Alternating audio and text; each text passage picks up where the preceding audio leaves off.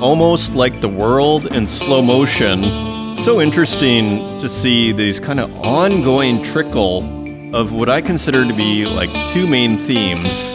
As we step back and take a look at the big picture here, I feel like we can identify two big themes in regard to this, say, geopolitical confrontation between the West, specifically the United States, and Russia, but also by extension and maybe primarily China as well. And hello and welcome to the Northern Miner Podcast. My name is Adrian Pocobelli. And I've said it before if you're Russia and China, do you want to get into a kinetic war, as they call it, with the US and Europe? Or would you rather get into a financial war? Because it seems to me, from their perspective, the West, you know, when it comes to the big weapons, in theory, has quite a reserve. It's kind of a highly risky strategy, shall we say, to confront the West on a purely, you know, physical level. But as I was calling it in an earlier episode, maybe the perfect crime really is to attack the West on a financial level because there's no fingerprints as far as if inflation gets out of control, for example. And what we see are two main themes that keep trickling. One is commodity supply constraining, and we've seen that since the very beginning of the Ukraine war and really emphasized when Olaf Scholz turned off Nord Stream 2, right? And who, you know, basically vetoed the certification. So self-inflicted sometimes, but nevertheless, if we just take a really big picture view, we see less commodity supply being delivered to the West, one could argue. For example, we just saw that with OPEC Plus. They are reducing oil supplies, and the US says that's not a wise move. So obviously, the West isn't thrilled about that. At least America's not. I'm sure there are some people that are thrilled about less oil supply, but generally speaking, the West is not thrilled about that. So we see this constraining of commodity supply, shall we say, to the West. And on the other hand, we see this trend of de dollarization. And again, you feel almost surprised to be saying it, right? Whether it is, you know, this deal between Brazil and China, you know, we're not going to use the US dollar in trade. We're going to use our currencies, whether it was Saudi Arabia willing to take some yuan for oil. And I'm not an oil expert, but that seems to be significant. And then we hear of India and Bangladesh moving towards ditching the dollar in their trade. And there are other examples of this.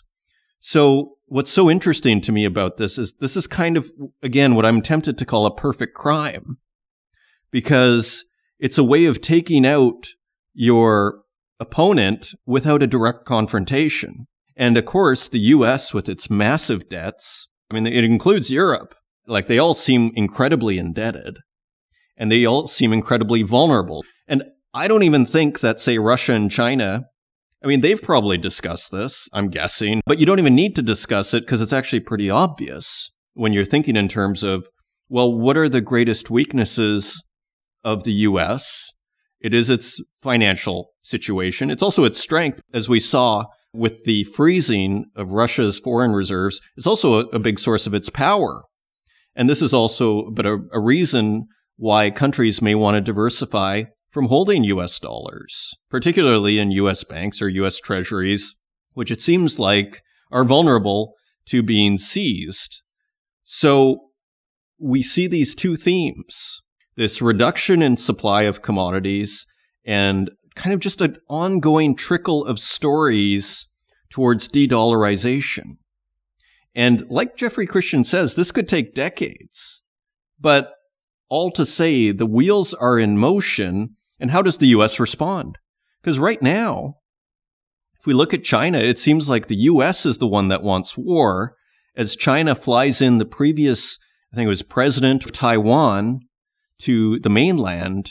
Like it seems like China is doing everything it can. And I'm sure there's a lot of people that disagree with this, but what I'm seeing is they're doing everything they can to avoid a confrontation, and it seems like the U.S. wants one, shockingly and surprisingly, as high risk as that would be, as a way potentially of tying up, you know, China as Russia is being tied up with Ukraine. So I mean, who would have thought we would have ended up here? And this is part of the problem because you can say, well, Pocobelli, you're totally wrong about, you know, about this entire thing. You don't know what you're talking about.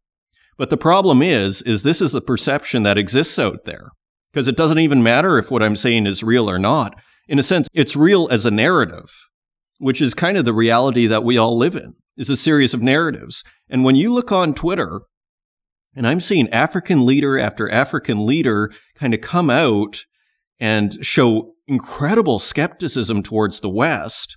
The fact that this perception exists that the US actually might want war in Taiwan, all of that soft power, all of that goodwill that I would argue we started to lose with the Iraq war and then lost again with the COVID vaccines when they're all hoarded by the West at the expense of the global South. The goodwill is no longer there, and now you have leaders openly speaking out against the West and particular the United States in very, you know, effective oratory. You know, so this is the perception that exists, and that in itself is a reality, whether it's factually true or not. So, in order to get some more clarity on this situation, Jeffrey Christian has accepted my request for him to come on the show and at least give us some clarity on how he sees things, especially in the gold market. So the interview went a little longer than I planned, but there is so much good in there. It is a feast for all of us that are paying attention to all of these matters, which seem deeply intertwined, as we've been mentioning for weeks. So all that and more coming up this episode with some amazing news stories. I mean, you see Glencore trying to take out Teck for what seems like a measly $23 billion. You see the car companies take different strategies in regard to mining and how involved they should be. You see, BMW is not into buying a mine, probably pretty wisely. After hearing Jeff Currie from Goldman Sachs speak out and say, you know, this is probably not going to end well.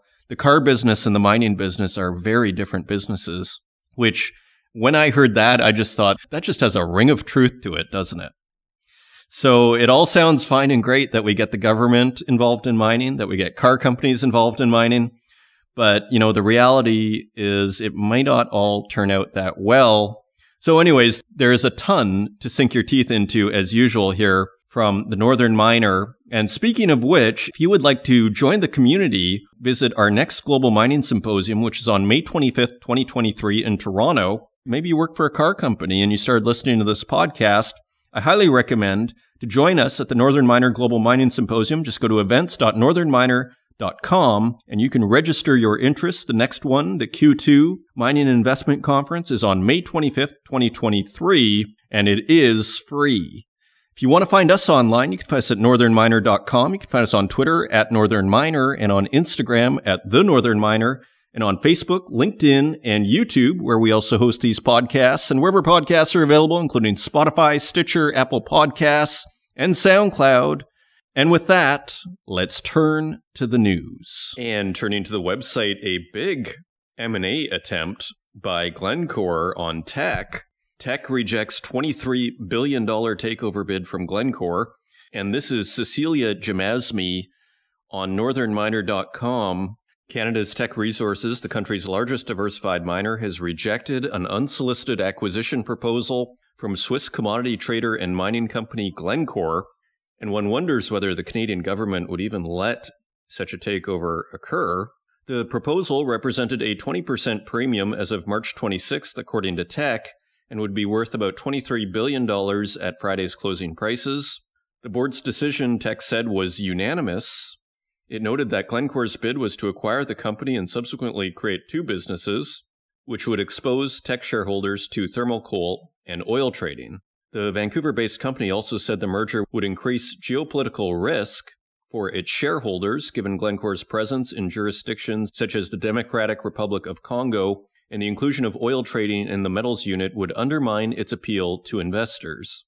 And we have a quote from Chief Executive Jonathan Price, who said in a statement Quote, all of this would negatively impact the value potential of Teck's business, is contrary to our ESG commitments, and would transfer significant value to Glencore at the expense of Teck shareholders. Teck announced in February it was switching its name to Teck Metals Corp and spinning off its multi billion dollar steelmaking coal unit into a new company, Elk Valley Resources. Teck had been weighing options for its metallurgical coal division for over a year, as the commodity is used in steelmaking, one of the most polluting industries. And we have a quote from Teck The proposed separation into Teck Metals and Elk Valley Resources is in the best interest of Teck and all its stakeholders, it said on Monday. And we have a quote from Chair Sheila Murray, who said, quote, the board is not contemplating a sale of the company at this time. Teck is instead urging shareholders to approve an already announced separation of Teck Metals and Elk Valley Resources at an April 26th meeting. The two companies had discussed a potential merger in 2020, but those talks did not advance, according to Teck's letter to Glencore published on Monday. So, kind of seems like Glencore is trying to pick up Teck on the cheap, doesn't it? I mean, I don't know how else. And it seems like that's the board's reaction as well. It's like, no, thank you. it's just unanimous. Continuing on, Agnico Eagle becomes sole owner of Canadian Malartic. So this is also Cecilia Jamasmie on northernminer.com. Agnico Eagle Mines, the world's third biggest gold producer, is now the sole owner of Canadian Malartic, the country's largest open pit and one of North America's biggest gold mines. The Canadian company has also added to its portfolio the under construction Odyssey mine, the Wasamac project located in the Abitibi region of Quebec, as well as several other exploration properties located in Ontario and Manitoba. So, kind of the slow and steady Agnico Eagle sure has been picking up the pace in the last year or two here. The inclusion of these new assets comes as Agnico Eagle completed a transaction on Friday with Pan American Silver and Yamana Gold. The deal granted the Toronto based miner ownership over certain subsidiaries and partnerships held until now by Yamana. Pan American and Agnico Mines trumped in November Goldfields' bid for Yamana with a joint US $4.8 billion bid. Agnico Eagle said the completion of the deal consolidated its presence along the BTB gold belt in Quebec. Quote, this is a region with low political risk and high geological potential where the company has a competitive advantage from having operated there for 50 years, it said in a statement. So now, Agnico Eagle is forecasting production to grow from 3.28 million ounces in 2022 to between 3.4 million and 3.6 million ounces in 2025. So this is on the, I mean, they're really catching up to Barrick, aren't they? I mean, Barrick forecast, I think, 5 million and came in somewhere like maybe four and a half or something like that. So they are catching up quickly, continuing on. Speaking of Barrick, Barrick Gold and Papua New Guinea ink new deal to restart Porgera mine. Also, Cecilia Jamasmie on northernminer.com. The Porgera gold mine in Papua New Guinea, PNG, halted since 2020, is nearing closer to resuming operations as the country's government, Barrick Gold's local subsidiary, and New Porgera have inked a new deal to speed up the mine restart. Through the new Porgera Progress Agreement, inked late Thursday, all parties have committed to push Porgera's reopening forward, starting by filing for a special mining lease. And we have a quote from CEO Mark Bristow Quote, it's been a long journey, but in the process, we have secured the buy in of all stakeholders. The reopening of the mine would represent another victory for our host country partnership model, which has been so successful in Tanzania and has now also been adopted for the new Reko Diq copper gold project in Pakistan, Bristow noted. Barrick and its partner China's Zijin Mining became embroiled in a dispute with the government and locals in 2020 over benefit sharing while attempting to renew the mine's license. The standoff was resolved in April 2021 through two deals concluded last year, which gave the PNG government a majority stake in Porgera. Barrick and Zijin agreed to have their stakes. New Porgera, as the mine is called, is 51% owned by PNG stakeholders, including local landowners and the Enga provincial government. Economic benefits will be shared 53% by the PNG stakeholders and 47% by Barrick New Guinea Limited. So interesting development over there. Mali to review and renegotiate mining contracts. And this is Reuters via mining.com. Transitional authorities in Mali will review mining contracts after an official audit of the sector advised that the state was not receiving a fair share of gold mining revenue, the Council of Ministers said on Wednesday. Mali is one of Africa's largest producers of gold, which is its top export. Companies operating in the country include Barrick Gold and Resolute Mining. The council said an action plan would be implemented and would include creation of a commission to renegotiate mining deals, a move to repatriate cash earned from gold exports, and the adoption of a mining sector environmental code. And we have a quote The action plan will be implemented via a participatory approach, including the mining companies themselves. Soon after coming to power in a 2020 coup, the military junta vowed to review mining contracts signed with companies by previous administrations. Gold exports from Mali rose 8.4% to 69.3 tons in 2022, reflecting a rise in industrial gold production over the same period. Data from the statistics agency showed earlier in March. And continuing on, Mexican president proposes tougher mining laws, shorter concessions, also Reuters via mining.com. The Mexican government's proposed overhaul of mining laws including shorter concessions and tighter rules for permits, drew a quick warning from industry leaders who fear it could undermine the sector's growth prospects. President Andres Manuel Lopez Obrador offered the draft reform on Tuesday to lawmakers in the lower house of Congress, which would sharply reduce the length of mining concessions to 15 from 50 years. That is a dramatic shortening there. Mexico, a major mining country for decades, is the world's top primary silver producer, as well as a top 10 gold and copper miner. So, I mean, if we just back up for a second, I mean, to state the obvious, we are seeing an increase in resource nationalism, aren't we? The initiatives, which still must pass various legislative steps before it could be enacted, would also add new requirements to obtain mining and water permits, establish a new obligation to disclose mining impacts, and require miners to give back at least 10% of the profits to communities. Very interesting. Continuing on, Ford in $4.5 billion deal for EV batteries material plant. Let's just take a look here. And again, Reuters via mining.com. US carmaker Ford has joined PT Vale Indonesia and China's Zhejiang Huayou Cobalts as their new partner in a $4.5 billion nickel processing plant in Indonesia the company said on Thursday. Now, we've been hearing sounds from Indonesia for months that they want the metal to be processed locally. So this appears to be working here, doesn't it? The investment is Ford's first in the Southeast Asian country and underscores growing appetite among automakers for raw materials used in producing electric vehicle batteries, which account for about 40% of a vehicle's sticker price, aiming to cut costs and close the gap on EV market leader Tesla. That is a pretty shocking stat that electric vehicle batteries account for about 40% of an electric vehicle's sticker price. That's almost hard to believe. But apparently that's the case. Volkswagen, Europe's biggest car maker, this month said that it would invest 180 billion euros over five years in areas including battery production and the sourcing of raw materials. I mean, no wonder these companies want to get into mining. It's a hard number to believe. 40% of a vehicle's sticker price is the battery. Indonesia, which has the world's biggest nickel reserves, has been trying to develop downstream industries for the metal, ultimately aiming to produce batteries in electric vehicles. The proposed high pressure acid leaching plant will be located in Pomalaa in southeast Sulawesi, where Vale operates a nickel mine. Vale and Huayou began construction of the plant in November, and commercial operation is expected to start in 2026. And we have a quote from Christopher Smith, Ford's chief government affairs officer, who said at the signing ceremony, quote, Ford can help ensure that the nickel that we use in electric vehicle batteries is mined, produced within the same ESG standards as part of our business around the world.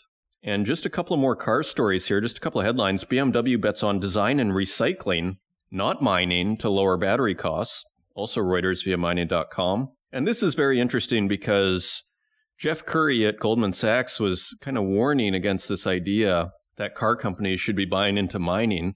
And he was basically saying it requires a completely different kind of expertise. So BMW seems to be heeding that warning. BMW is betting on efficient design and recycling to bring down battery costs and is steering clear of investing in mines. Its finance chief said on Friday setting it apart from some competitors digging deep into the supply chain. CFO Nicholas Peters said in an interview, quote, we don't think it is right to invest in mines. We view it as more important to get back raw materials from cars and other products. You know, it might be a safer business. Peter, who is due to retire in May, also said the carmaker was experiencing a strong first quarter and said he saw no reason to doubt the company's ability to hit its forecast set earlier in the month at an 8 to 10% margin in 2023. BMW has its own battery cell research center in Germany, but has left large scale developments to partners, placing multi billion euro orders with CATL and EVE Energy to produce battery cells in China and Europe. And scrolling down, the company is the only major German car maker working on a hydrogen powered passenger vehicle, which CEO Oliver Zipse said he could imagine going into commercial production in the second half of the decade if other industries like trucks step up to help provide a hydrogen charging network. One more on the car front Mercedes Benz is able and willing to invest capital in mining. So, a different approach from Mercedes, and that is according to the CEO. This is Reuters via mining.com. Mercedes Benz is willing to allocate capital to support or ramp up a mining business, Chief Executive Olaf Källenius said on Thursday at the carmaker's annual Environmental, Social, and Governance Conference. Quote, we have fundamentally made the decision that if a deep sourcing opportunity presents itself down to the mine, we are able and willing to allocate capital to that, Källenius said. And just a few headlines here Chinese lithium producers set price floor as demand evaporates, according to sources. And we're going to see that in metal prices, how lithium continues to fall dramatically.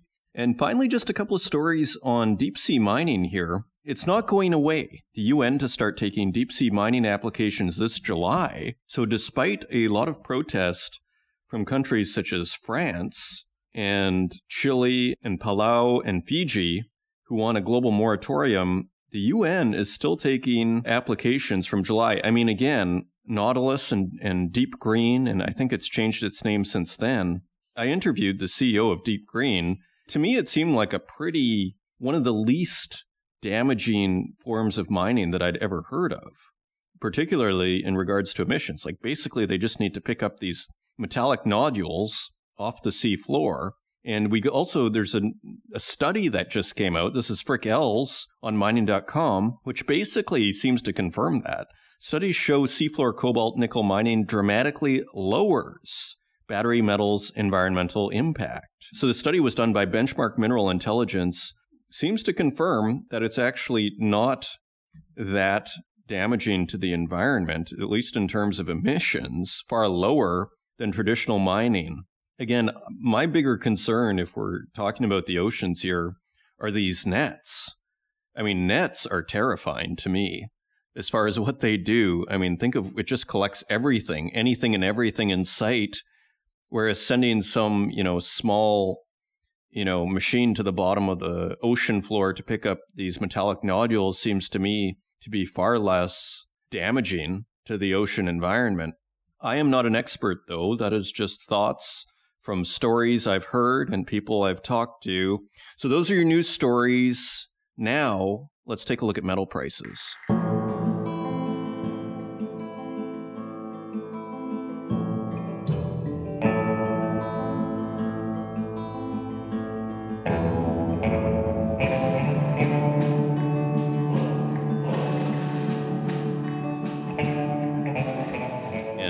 Metal prices, let's just take a quick look at the 10 year US Treasury bond, and that is trading at 3.45%, and that is 0.09% lower than last week. So yields continue to drop. And turning to precious metals, gold is trading at $1,980.59 per ounce. That is $16 higher than last week. Silver is at $24.01 per ounce. That is 91 cents higher than last week. Platinum also higher at $987.73 per ounce. That is $23 higher than last week. Palladium is trading at $1,460.08 per ounce. That is $48 higher than last week. And turning to our industrial metals, copper is a penny lower at $4.08 per pound. And iron ore is also lower at $122.19 per ton. That is 31 cents lower than last week, almost unchanged. Aluminum is 2 cents higher at $1.09 per pound. Lead is 2 cents lower at 96 cents per pound. Nickel is 18 cents higher at $10.73 per pound. Tin is also higher at $11.72 per pound. That is 46 cents higher than last week. And cobalt is higher at $15.84 per pound. That is 34 cents higher. And lithium continues to fall at $33.33 per kilogram. That is almost $6 lower than last week. And when we started tracking this only four weeks ago, we are at $51 and now it is at $33. So lithium continues to take it on the chin, and uranium is unchanged at fifty dollars. Coming up, I'm pleased to welcome back Jeffrey Christian, managing partner of CPM one dollar Northern Miner cents per pound. He discusses recent Zooming moves out in the gold market, precious metals where doing we are well in industrial metals, dollarization trend, change overall, and why China might not want to replace the dollar, basically as the world's reserve currency, as, whole, as well as investor demand. Your metal Silicon prices. Valley banking crisis has affected demand and overall sentiment. So, a lot to sink your teeth into. I hope you enjoy it, and I will see you on the other side.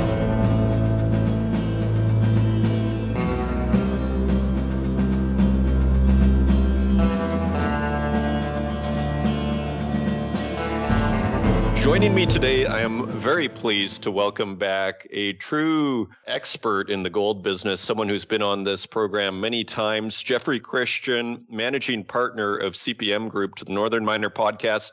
Jeffrey, welcome back.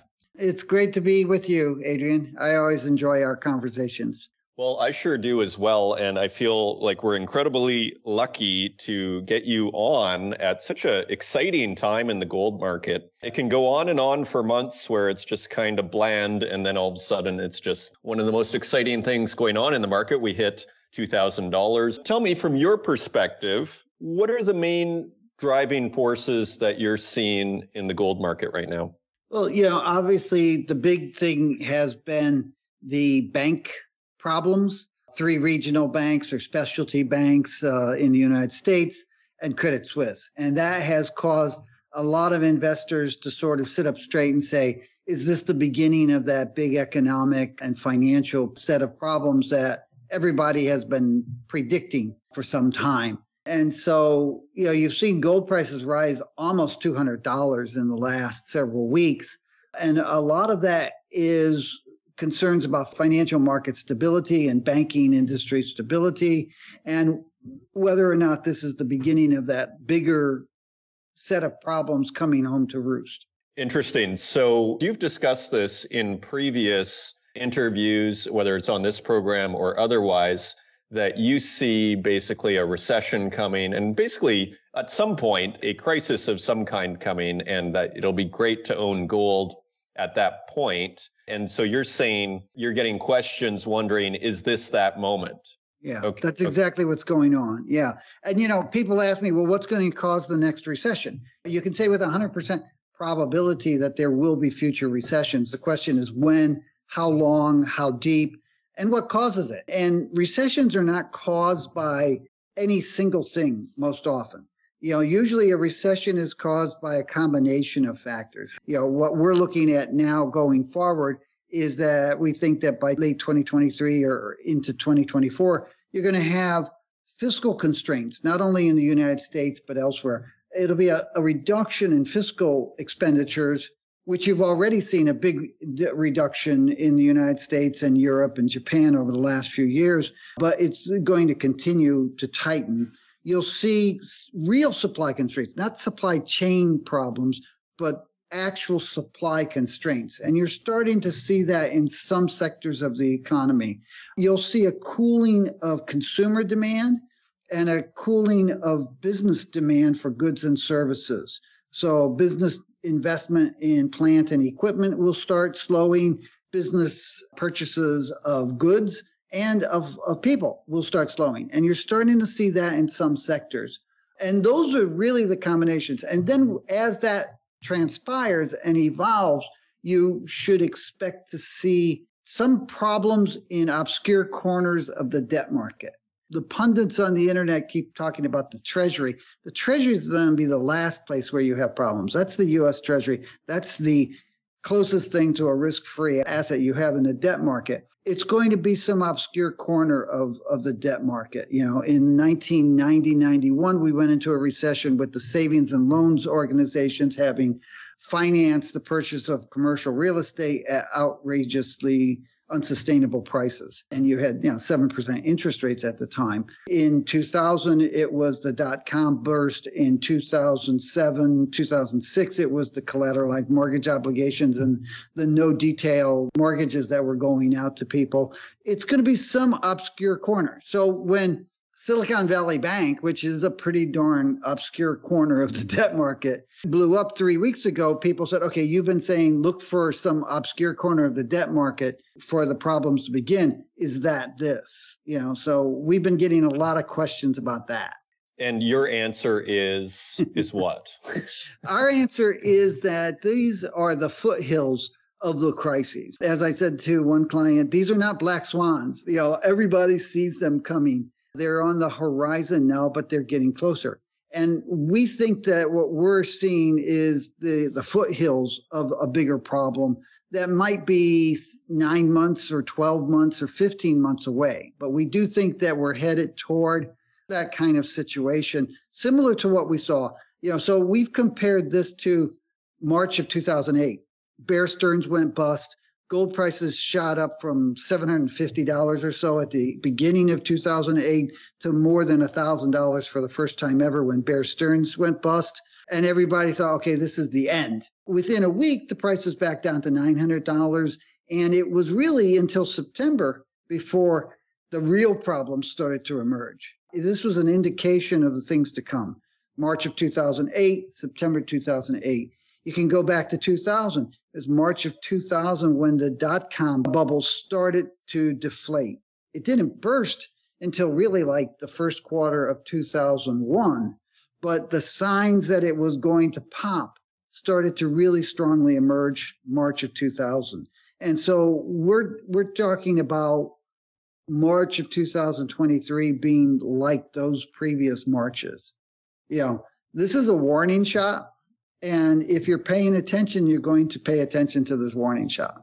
And so tell me if I remember this wrong, but in 2008, my impression was that precious metals went down with everything else, but maybe they were the first to recover. Is that correct? And if it is, do you expect to see a repeat? That's exactly correct. And we do expect to see a repeat. Not exactly as much, but you know, we're telling our clients, you know, don't buy gold at $1,985 right now. You know, it's gotten over 2000. We do think it will go over 2000 and way over 2000 on a sustained basis, but possibly not for another 12 to 15 months. So we're telling our clients don't panic and buy now, but be ready. And if you see the gold price soften in the second and third quarters of this year, that would be a time to add to your portfolio.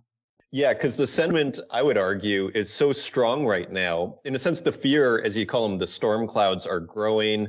There is a sense almost, uh, as you say, it's almost like the first intimations of a panic.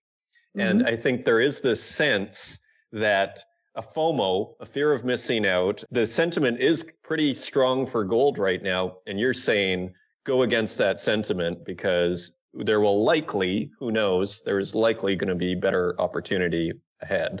It's interesting. We saw a surge of demand for gold from high net worth individuals, family offices, and institutional investors in January. And that surge was based on greed as opposed to fear. You know, and, and what happened was at the end of 2022, the beginning of 2023, people sort of said, well, what happened in financial markets last year? And the best performing asset class was treasury bills. They were up about 4.4%. The second best performing asset was silver, which was up about 3% from the beginning of 2022 to the end of 2022. And the third performing asset was gold, which was like off 0.1%.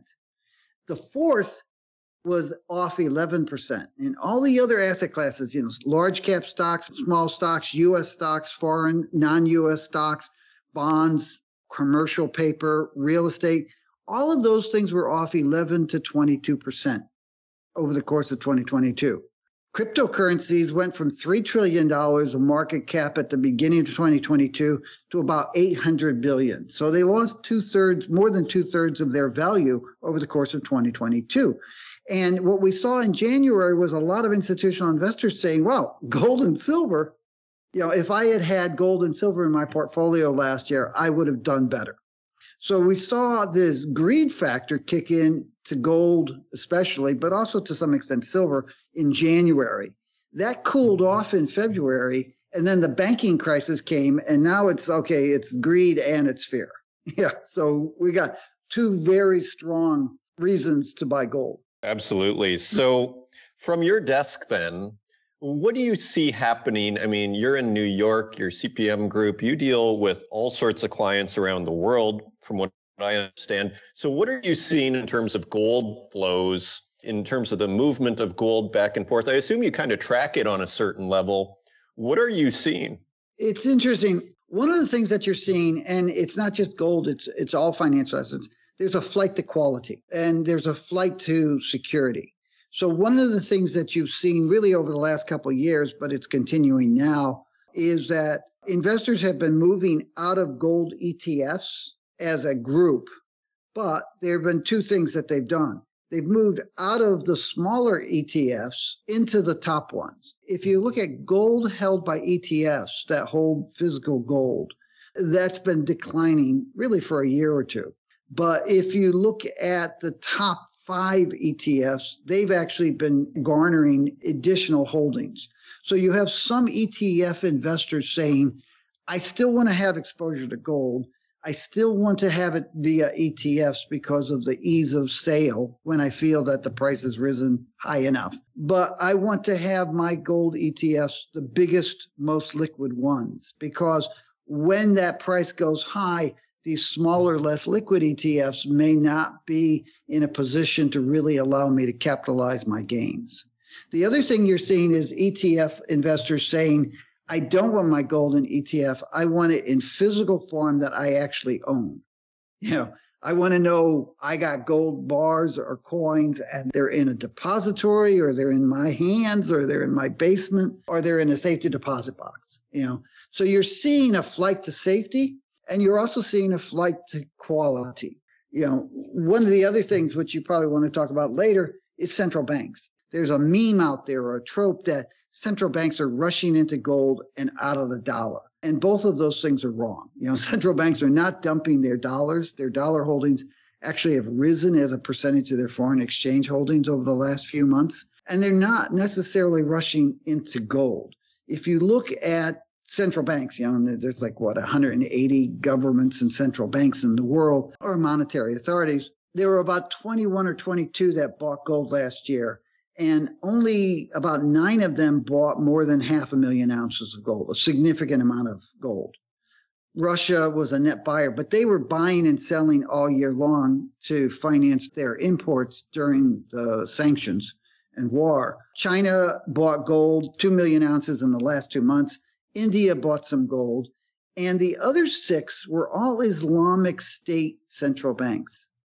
Hmm. So when you start saying, well, central banks are buying a lot of gold, it's not a generalized central banks, it's Islamic central banks with a few extras. And India, China, and Russia all have special issues that are pretty obvious. You know, so the real question is why are Islamic central banks stocking up on gold? And that then does a do loop back to investment demand because you say, okay, let's look at the Islamic world from Libya. Morocco looks okay. But from Libya to Indonesia, you're having those kinds of political, economic, religious, and social issues start to arise again. And you're seeing the central banks say we probably should be stocking up on some gold. Well, yeah, this is incredibly interesting. I mean, it feeds into this idea, you know, when you saw it in some form with these you know bank runs is there is again the first cracks of almost like a crisis in confidence is starting to emerge here and i think what a lot of listeners might think when you start saying okay these uh, central banks or the middle east and Russia and China are the ones, you know, accumulating the gold. It sounds like the BRICS, right? Or this kind of you know, people, there's hmm. so many different directions we can go here, but hmm. what are your feelings, say, on the BRICS and this whole idea? We see it first with oil going a little bit being sold in the yuan.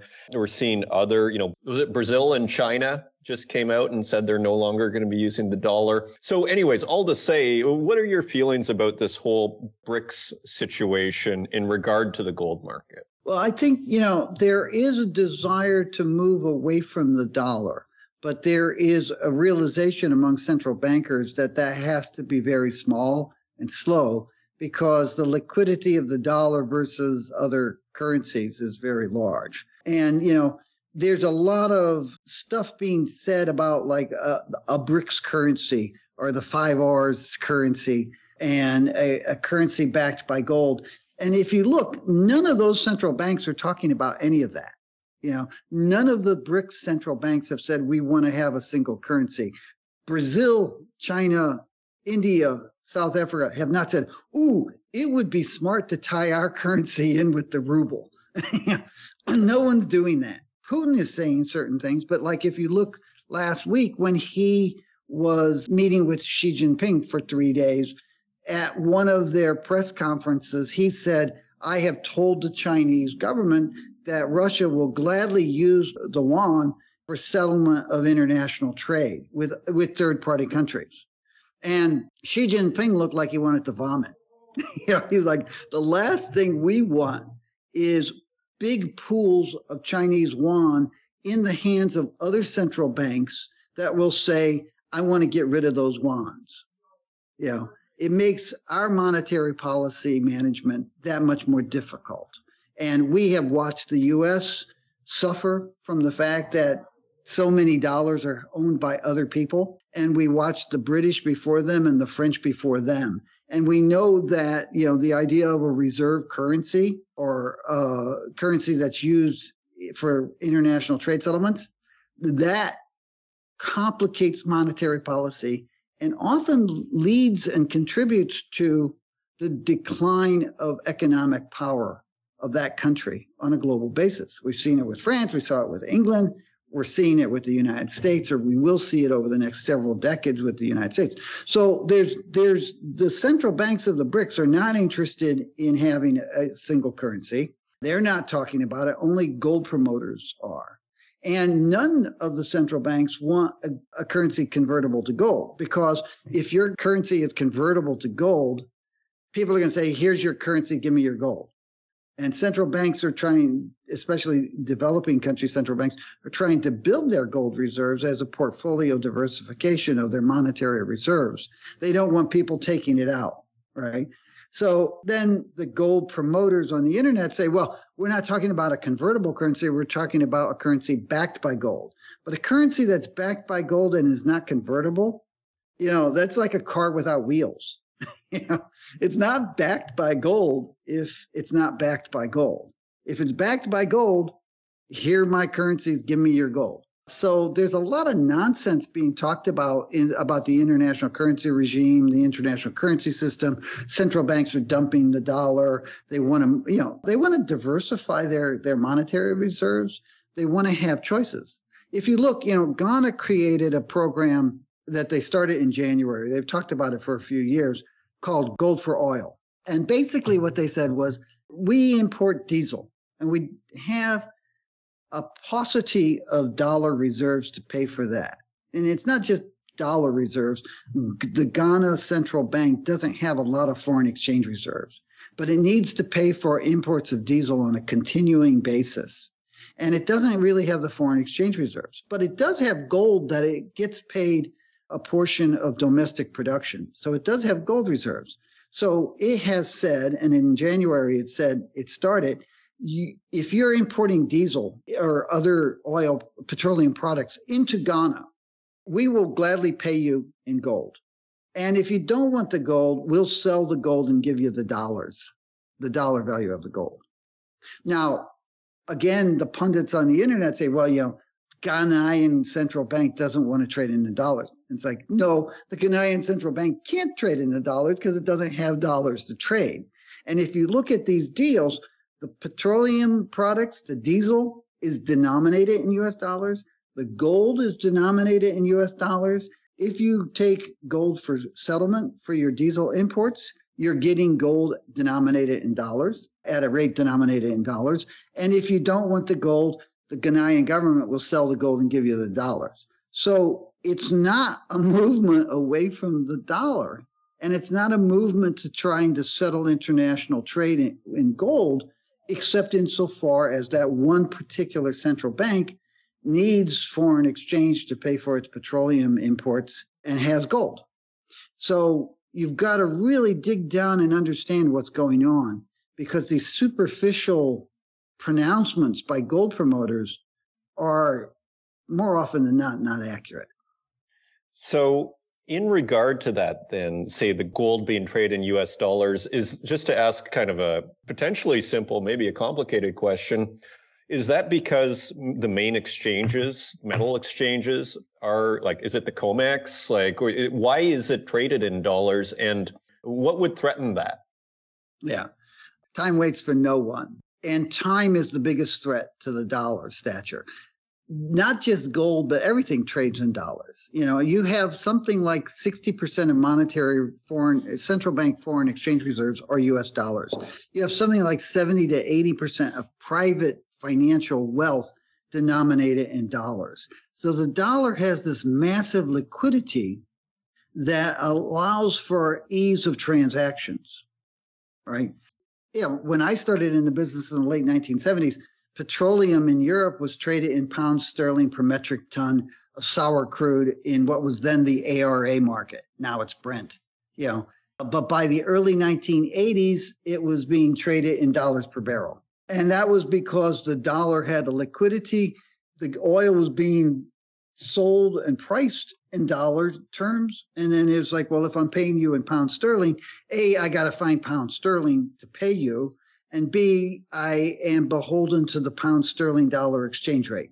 So if I just pay you in dollars, you know, I'm saving my transaction costs, I'm saving my friction, I'm using a more liquid denominator for the transaction, for payment in the transaction. So, you know, in the early 1980s, in 1981, I was working for a commodities trading company that had gold loans out with various Eastern European and Latin American central banks, where we had borrowed gold from them given them dollars. They were all having financial problems. They needed dollars to stay afloat. So they would do a swap, give us their gold, take the dollars. And then they started getting to be insolvent. So we were going through debt rescheduling talks.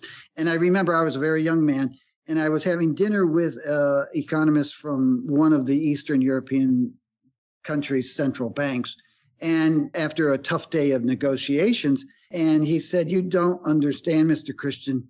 If you owe a bank enough, you own it.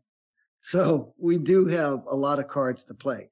And the US owes the world so much that the dollar is there. You know, so when you start saying, well, let's move away from the dollar, it's like, okay, if you have 60% of your monetary reserves in the dollar and 20% in the euro and 10% in the yen and the other 10, 20% in everything else, and you want to get rid of some of those dollars, you have to find those other currencies. And the liquidity is just not there. So if you start generating additional currencies, euros, pound sterling, Swiss franc, yen, yuan, you create inflationary pressures in each of those economies. So central banks, unlike gold promoters, know that and they say, okay, we would like to see a multipolar international currency regime, but it's going to take decades for that to happen. And it's going to take decades for several reasons. One is you have to have the liquidity of those currencies without generating the hyperinflation. Second thing is you need to change the laws in most countries so that private individuals and corporations can actually own and hold their wealth in those other currencies. You can do that in Turkey, you can do it in India, but in most countries, if you have a bank deposit, it has to be in the domestic currency. So those domestic laws have to change. And then the third thing is people's practices have to change. As I said, in London in the 1970s, the LME priced all of the base metals it traded in pound sterling, and oil was traded in pound sterling. By uh, early 1980s, all those things were dollar denominated in their trades. But that's the 1980s. And the pound sterling had really lost its stature as the monetary reserve asset of choice in the 1930s. You know, you're talking about 50 years of habit dissolution. So you've got to have more liquidity in those currencies. You've got to have changes in the banking regulations in countries at a time when people are saying, wait a second, you want to loosen the banking regulations even further? You want to complicate things? These are guys who can't even match the maturity of their debits and assets in one currency. And you want to be able to say, oh, well, you can have other currencies in your bank account. You know, you got to change that. And then you got to change the habits. You know, so yeah, Ghana would buy its diesel in dollars if it had the dollars. And I don't think the Chinese government and central bank really want a lot of yuan being built up in central bank holdings in other countries. Yeah. That is so interesting that, in a sense, they don't have any incentive, is what you're saying, to be a reserve currency. Yes. They would like to be an important currency. And, you know, for 40 years, they've been working toward that. They were coming up with how to make the yuan convertible and how to integrate the yuan into the international currency regime. They were studying that in 1981, I can tell you. You know, and and and you know, 42 years down the road, they have made some of those reforms, and they have more reforms to make, and they know it's going to take another several decades to get to that point where they feel comfortable having the yuan as one of many viable currencies for use in international trade and capital flows. Okay, excellent. So just as we wrap up, I have just a couple of things that I want to circle back to, which is this ETFs. You know, as we potentially sail into a pretty big storm, if it is analogous to 2008 and we're in March, how reliable are ETFs in your view? Like, do you, as far as sailing into a major economic crisis, how do you feel about them? I don't know. You, would you recommend them, or do you say, okay, don't put all your eggs in the ETF basket because that's what gold is for, is for not having any liability risk on the other side. What are your thoughts on the reliability of ETFs through a major storm? I have mixed views. Like in August of 1998, CPM Group sent a letter to major gold producers and their representatives saying that you guys should uh, stimulate investment demand by creating an exchange traded gold fund that held gold on an allocated basis, you know, off the market and gave investors the ability to buy and sell gold units as easily as they, they sell shares. But, you know, two years later, I was quoted as saying that I thought that we would look back on ETFs in general and say, what were we thinking? Well, I, I was wrong on the latter one, you know, and ETFs have spread throughout the financial system to stocks and bonds and currencies as well as commodities, perhaps to the detriment of financial markets, but it, they are there. Our view is that ETFs are good, but you have to be a little bit selective. There are some of the companies that have ETFs that we're very comfortable with, both in terms of their management and their ethics and their financial ability to stay afloat. But there are other companies that have ETFs that we just don't feel comfortable with their ethics or that they're large enough or that they're well managed enough. So I think that there you have to be very selective in which ETFs you choose. And we're seeing that in the market. Investors are saying, I want to have my gold ETFs and silver ETFs in the more liquid, the more well financed and better managed companies. But we always say if you want to own gold, own gold. Hmm. So at the end of the day, you want some physical gold either in your possession or someplace where you can get and mostly, I mean, there are some ETFs that you can exchange the ETF shares for physical gold. You have to look at the price, the costs of making that transition in each case, and compare that to the idea of buying gold and holding it in a physical allocation someplace. If you want to own gold, own gold.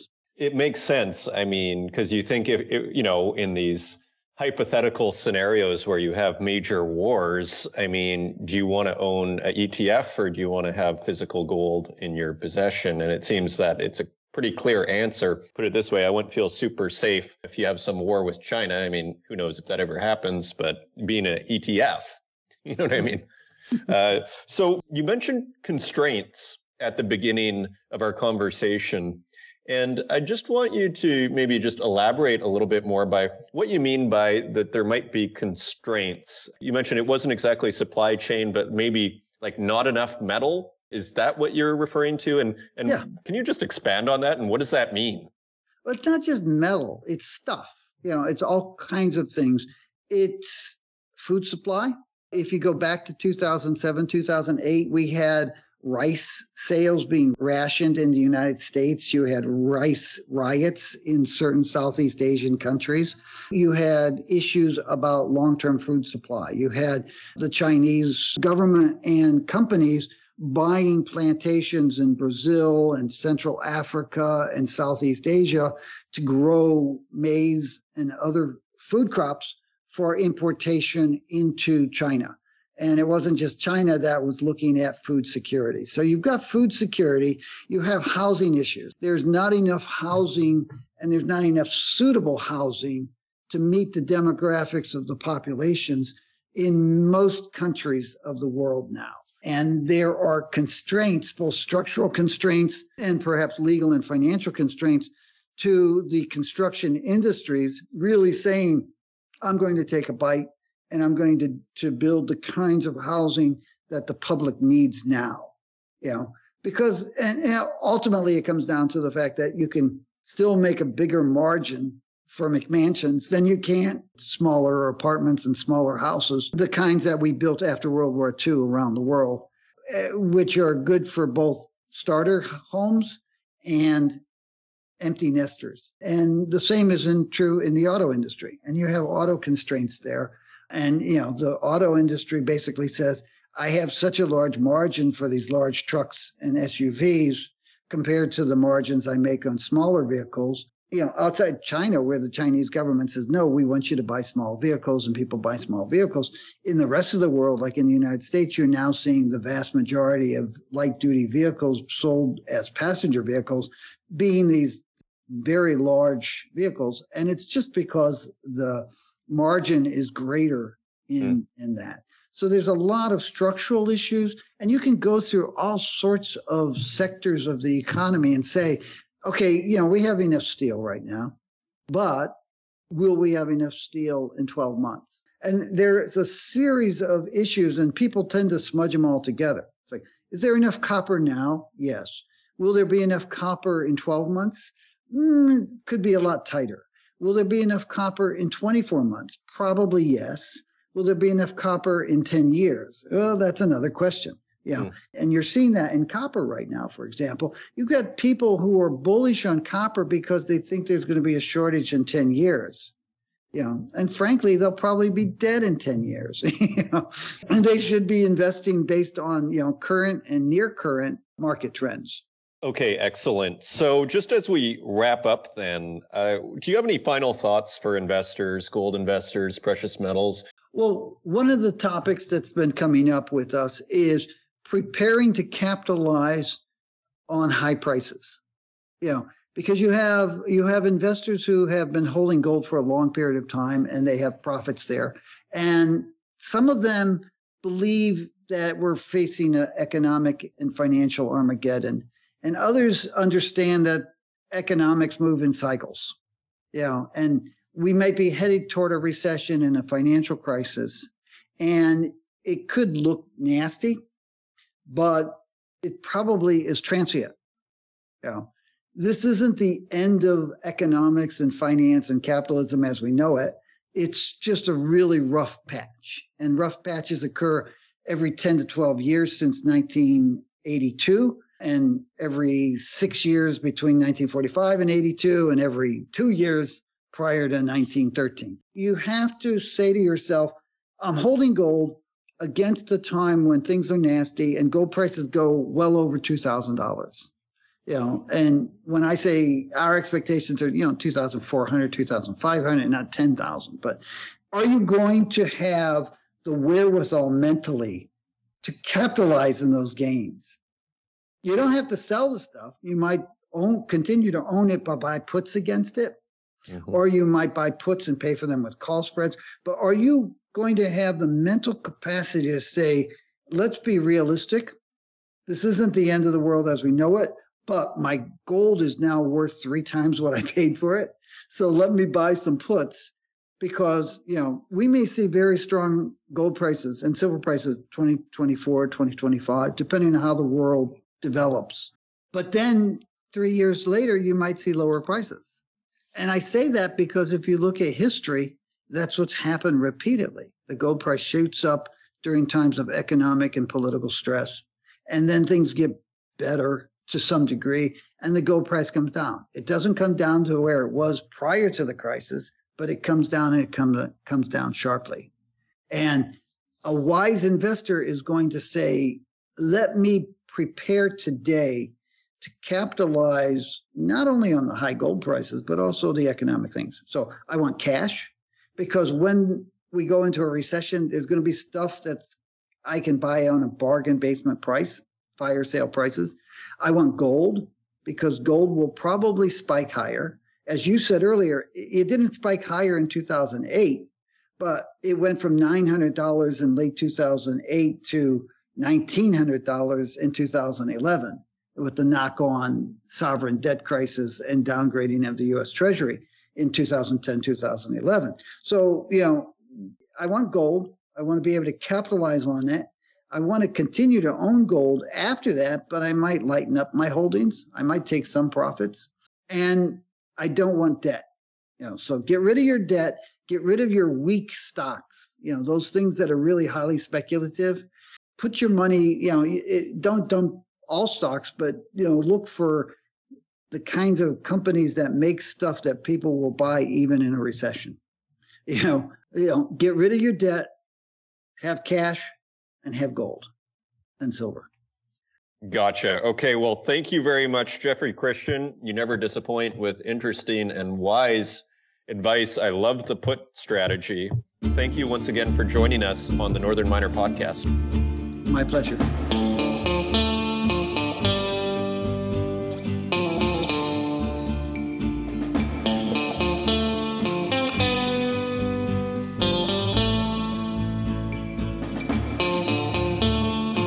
And there you have it. Another super interesting interview with Jeffrey Christian of CPM Group with a very grounded analysis on what's going on in the market.